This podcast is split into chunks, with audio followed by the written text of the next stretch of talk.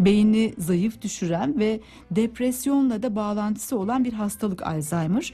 Tüm dünyada ve ülkemizde insan ömrünün uzamasıyla birlikte görülme sıklığı da artıyor. Alzheimer hastalığı hakkında toplumsal farkındalığı arttırma, tedavi ve bakım olanaklarının geliştirilmesi ve yaygınlaştırılması amacıyla bugün 21 Eylül Dünya Alzheimer Günü olarak kabul ediliyor.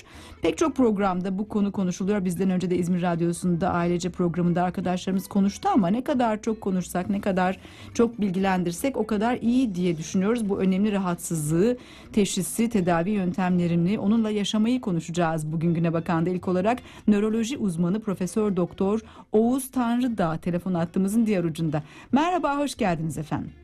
Merhabalar efendim. Teşekkür ediyoruz katıldığınız için Güne Bakan'a öncelikle. Rica ederim.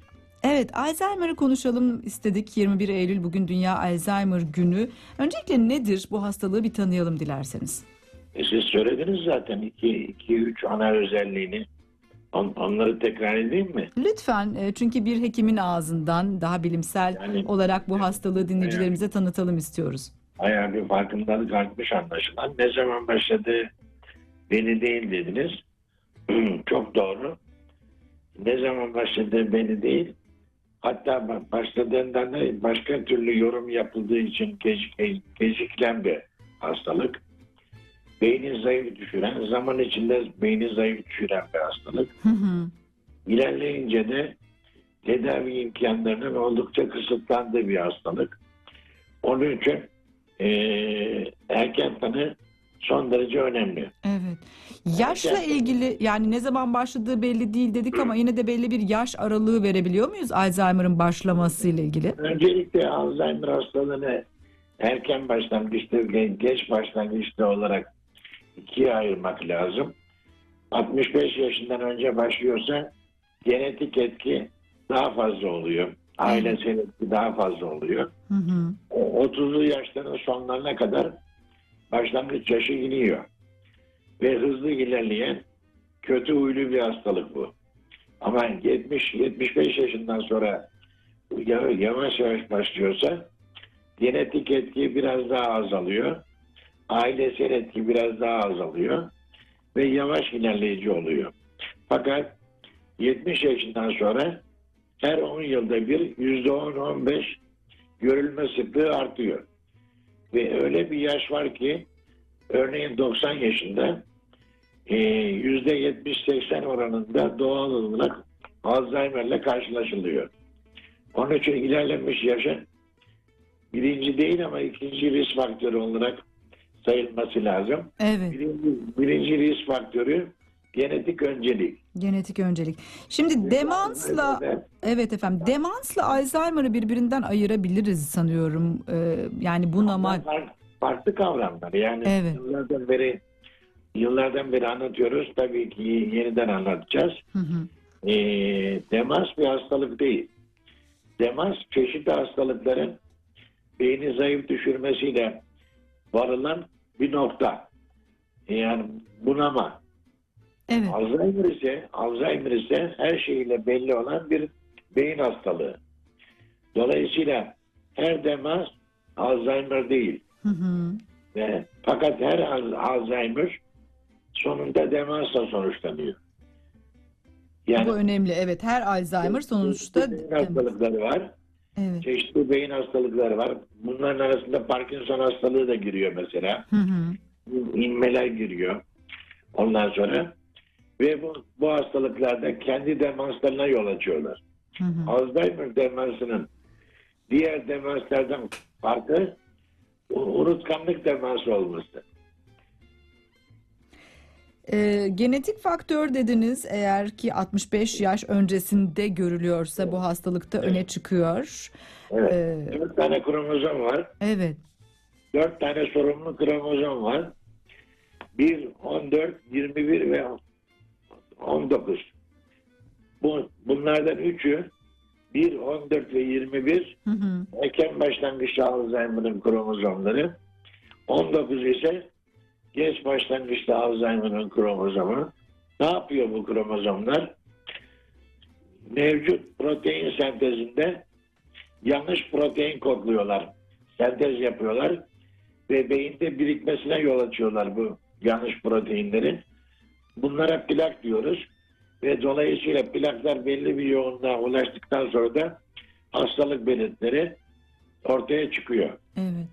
70 yaşından sonra ortaya çıkan Alzheimer'lerde genetik etki biraz daha sınırlı. Hı hı. Yaşam tarzı önemli, eğitim önemli, diğer hastalıklar önemli. E, dolayısıyla tedaviye cevap biraz daha fazla denilebilir. Sizin özellikle bu konuda uyarılarınız e, var. Erken emekli olmayın, eve kapanmayın e, diyorsunuz. Yaşam tarzı dediniz.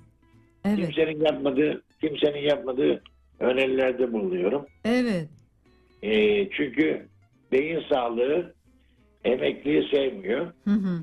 Emeklilik özellikle bu bazı insanlarda se- sedanter dediğimiz sakin yaşantının sürmesi bazı, bazı insanlarda da çok dar bir çevre içine göç etme veya sıkışma. Hı hı. Dolayısıyla erken belirtiler biraz daha hızlı bir şekilde başlıyor.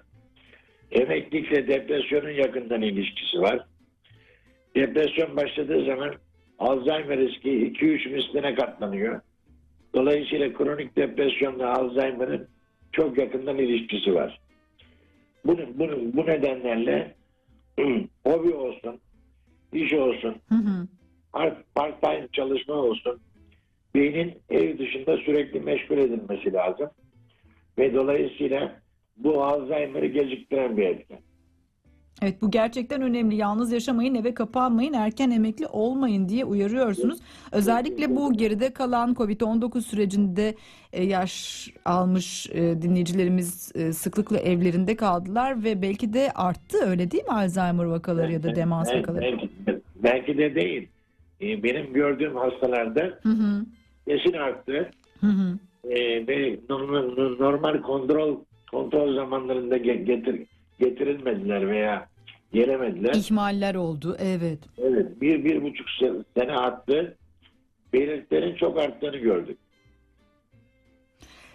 Erken teşhis çok önemli dedik. E, Erken teşhis için tabii ki belirtiler e, fark edilmeli. Belirtilerle ilgili neler söylersiniz? Erken teşhis sonrasında tedavi nasıl Erken gerçekleşir? teşhis konusunda, erken teşhis konusunda aile, aile yakınlarının duyarlılığı çok önemli. Hı hı. Yani yakınlarının, annelerinin, babalar, babalarının daha önce rastlamadıkları bazı davranışlarına rastlamaları. Neler olabilir onlar örneğin? Yani karakter değişikliği mesela, Hı. tepkiselliğin artması, şüphecilik, e, kendine ait eşyaların saklanması, Hı hı. 10 dakika önce olmuş bir olayı hiç ol- olmamış gibi kabul etmek kabul et, şey yapmamak, e, bunu kabul etmemek. Bunlar erken belirtiler. Hı. Bu erken belirtiler başlayınca aile yakınları getiriyorlarsa doktora Hı hı. hastalarına iyilik yapmış oluyorlar. Yoksa yaşına bağlıyorlarsa kötülük yapmış oluyorlar. Erken teşhis ne yazık ki çok yaygın uygulanan bir şey değil, yaklaşım değil. Erken teşhis için beyin check-up'ı yaptırmak gerekiyor. Beyin check-up'ı evet. Evet. Yeni bir kavram. Benim, ben de bunu dillendiriyorum. Hı hı. Beyin, beyin check-up'ının dört şeyi var, parçası var. Hı hı. Bir tanesi görüntüleme yöntemi, MR. Beynin yapılarını bize gösteriyor. Evet. Beyin haritası beynin çalışma hızını bize gösteriyor. Hı hı. Beyin testi e, kişinin bulunduğu yaşta zihninin nasıl çalıştığını bize gösteriyor. Hı hı. Ve yine isteğe ba- bağlı olarak bazı kromozomların analizi yapılabiliyor. Yapılabiliyor. Evet. genetik analiz yapılabiliyor. Bu dört tanesi yapıldığı takdirde hiçbir şey bilmediğimiz bir aşamada %90 oranında bilgilendiğimiz bir aşamaya varıyoruz. Bu beyin check-up'ı kontrolünün herhangi bir belirti olmasa da herkese yapılmasını önerir misiniz belli bir yaştan sonra? Herkes, herkes de değil. Ailesinde Alzheimer olanların, Hı hı. ailesinde kronik beyin hastalığı olanların böyle talepleri var zaten. Evet. Bu taleplerle geldiğinde, kendi istekleriyle geldiklerinde artık sende bir şey yok diye geri yollamıyoruz.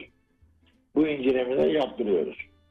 Evet, erken teşhis çok önemli dedik. Bu anlamda genetik faktörler ailede Alzheimer e, varsa e, mutlaka bu tetkiklerin yapılmasını öneriyorsunuz. Ayrıca e, belirtileri takip etmek erken teşhis için yine çok önemli. Karakter Evet. değişimi.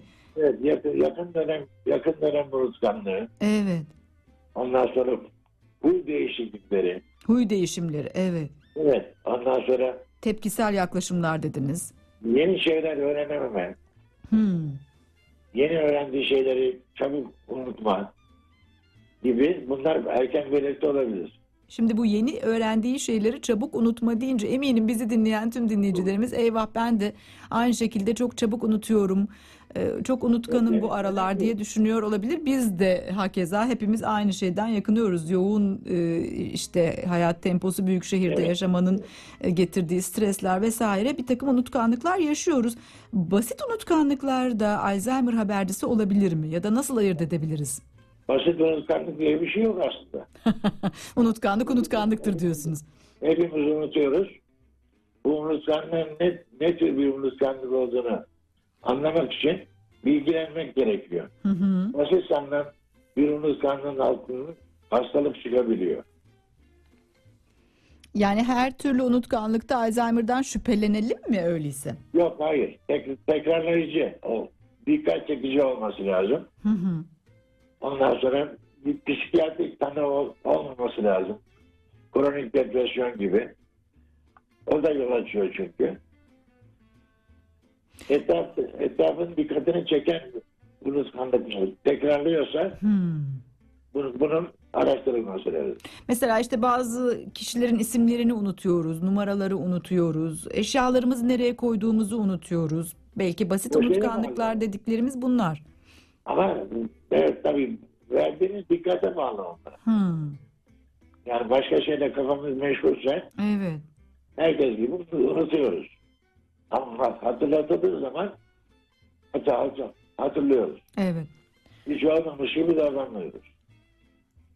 Çok daha büyükleri mesela evimizin yerini unutmak değil mi? Ee, ya da işte yakınlarımızın isimlerini unutmak belki daha belirleyici. Evet, Ee, bunlar, bunlar ilerlemiş hastalık Evet.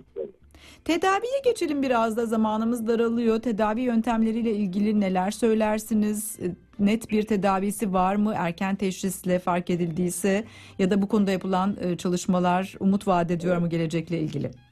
Alzheimer konusundaki en zayıf alan en zayıf alan tedavi konusu. Tedavi değil mi? Evet. En son çıkan ilaç 26 yaşında. Hı hı. Ve 26 yıldır yeni bir ilaç bulunmadı.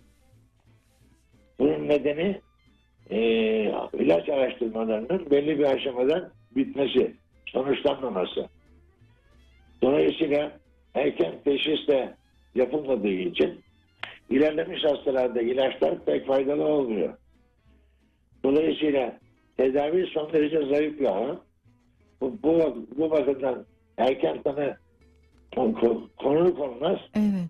mevcut ilaçlardan başlamak lazım. Tanı konur konmaz mevcut ilaçlarla başlamak ve yaşamla ilgili belki öneriler, e, çevresindekilere, bakım verenlere öneriler sunabiliriz. Hem Alzheimer hastalarına hem yakınlarına. Eve kapanmayacaklar, Hı hı. depresif olmayacaklar. Ee, dolayısıyla o, hobilerle uğraşacaklar. Hobiler edinecekler değil mi? Evet. Biraz bu kadar ho- hoşlarına giden şeyleri öğrenecekler. Hı hı. Ve Farklı ilgi alanları geliştirmek belki. o güne kadar yaptıkları işlerden ellerini çekmeyecekler. Evet. Meşgul edecekler kendilerini. Bu sadece zihni meşgul etmek değil yani işte mesela ilk akla gelen bulmaca çözmek vesairedir ama e, elle yapılan işlerle de meşgul olmak belki iyi geliyor öyle değil mi? Hazret çözmenin hiçbir faydası yok. Öyle mi? Genelde öyle bir bilgi var çünkü yaygın. Hayır, eski bilgilerin çağrılması Hı hı. sıkıntıya giriyor insanlar.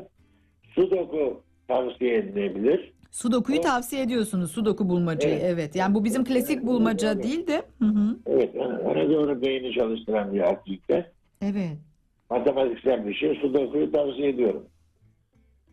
Onun dışında sağlıklı beslenme, hareket, e, düzenli egzersiz yine tavsiye edilenler arasında. Hepsi, hepsi hastalıklardan korunmak için genel tedbirler. Hı hı. beslenmeyle özel bir ilgisi yok.